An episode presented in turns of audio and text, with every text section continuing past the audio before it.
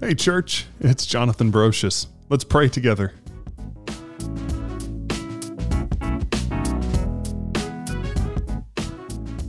Look, how good and how pleasant it is when brothers truly live in unity. It is like fine oil poured on the head, which flows down the beard, Aaron's beard, and then flows down his garments. Psalm 133, 1 and 2. In our last home, we had a horrible ritual that we had to practice every six months. I hated it.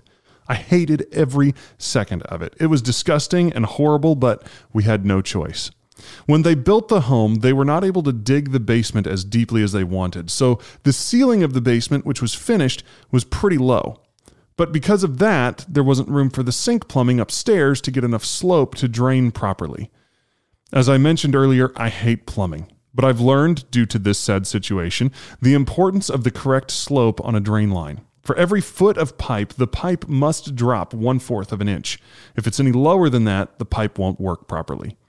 Our pipe didn't work properly. When the slope isn't right, the water will still usually leave the pipe, but the grease and soap oils and solids won't keep rolling downhill. They will lose speed and stop. Eventually, there's a buildup of these nasty things, and the pipe clogs. And that's what exactly and that's exactly what happened every six months to our kitchen sink. At about month number five, Johanna would come to me with a tortured look on her face. She knew I wasn't going to be happy. She'd say, Jonathan, the sink is starting to run slow again. Whenever I heard that, it just took all the fun out of whatever day I was having. I knew it was coming. I knew I would soon have to unclog the sink. I did everything I could to delay the inevitable. I would boil gallons of water and pour it down the sink, hoping it would melt the grease clog. I poured Drano and liquid plumber down the sink. I even took a brand new and very clean toilet plunger to our sink and pumped it, hoping to force the junk through. Sometimes those strategies would buy me a little more time, but eventually, Johanna would have to have another chat with me. It's not working, Jonathan. The sink has completely clogged. I would sigh and trudge off to the garage to get the tools. The ritual had begun. I would take my plumbing snake downstairs along with an empty trash can. I removed the ceiling tile and the spot that the pipe always got plugged. Someone had installed an access port into the pipe right above that ceiling tile. Evidently, this problem had happened before. I would open the pipe, insert my plumbing snake, and begin turning the crank. Water dripped out of the pipe and ran down my arm. Wave after wave of sewer gases wafted over me. Eventually, clumps of grease, rotten food, and I can't let my brain think about what it really is, started falling out of the pipe. Some of it made it into the trash can if I had aimed it well, but most of the time it just rolled down my arm. Eventually, the clog would give way and the backed up water would come whooshing down the pipe in a quote unquote shower of sadness, if you remember that Robin Williams RV quote. Sometimes I could jump out of the way of this tragedy and catch it all in the trash can, but usually I didn't. Did I mention that I hated it? When I read Psalm 133 to get ready for this post, my first thought was, this is weird. It's not long, it's not a long psalm, it's only a few verses, but those verses certainly are different than what we normally expect when reading scripture. It talks about oil flowing down Aaron's beard and getting onto his garments. Then it talks about dew flowing from one mountain to another. It mentions unity and eternal life, but I couldn't figure out what that had to do with mountains and beards. Then I figured it out. Three times the psalm repeats the word flowing down. It's talking about slope. It's talking about the natural progression of flowing downhill or one thing leading to another. That's why it talks about oil flowing down a beard. This was a totally normal thing in Jewish culture. Oil was used for bathing and personal hygiene. It was also used in many of their worship practices.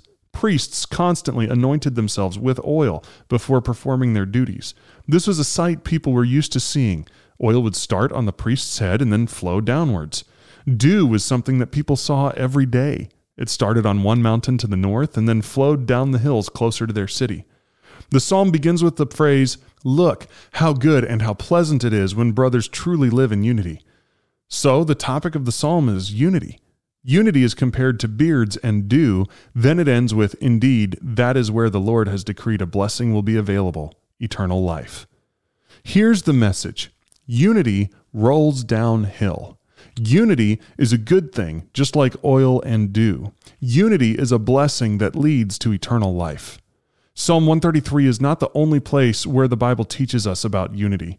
Right before Jesus was taken to the cross, he was urging his disciples to love each other. His last prayer before the cross was for their unity. Paul urges the church to be unified. Unity is critical to what Jesus is wanting to do in his church. But the link between unity and eternal life, now that's something to chew on for a bit. I think it's interesting that the two things that are absolutely impossible for man to do in his own power are unity and eternal life. We need Jesus to produce both of these things for us.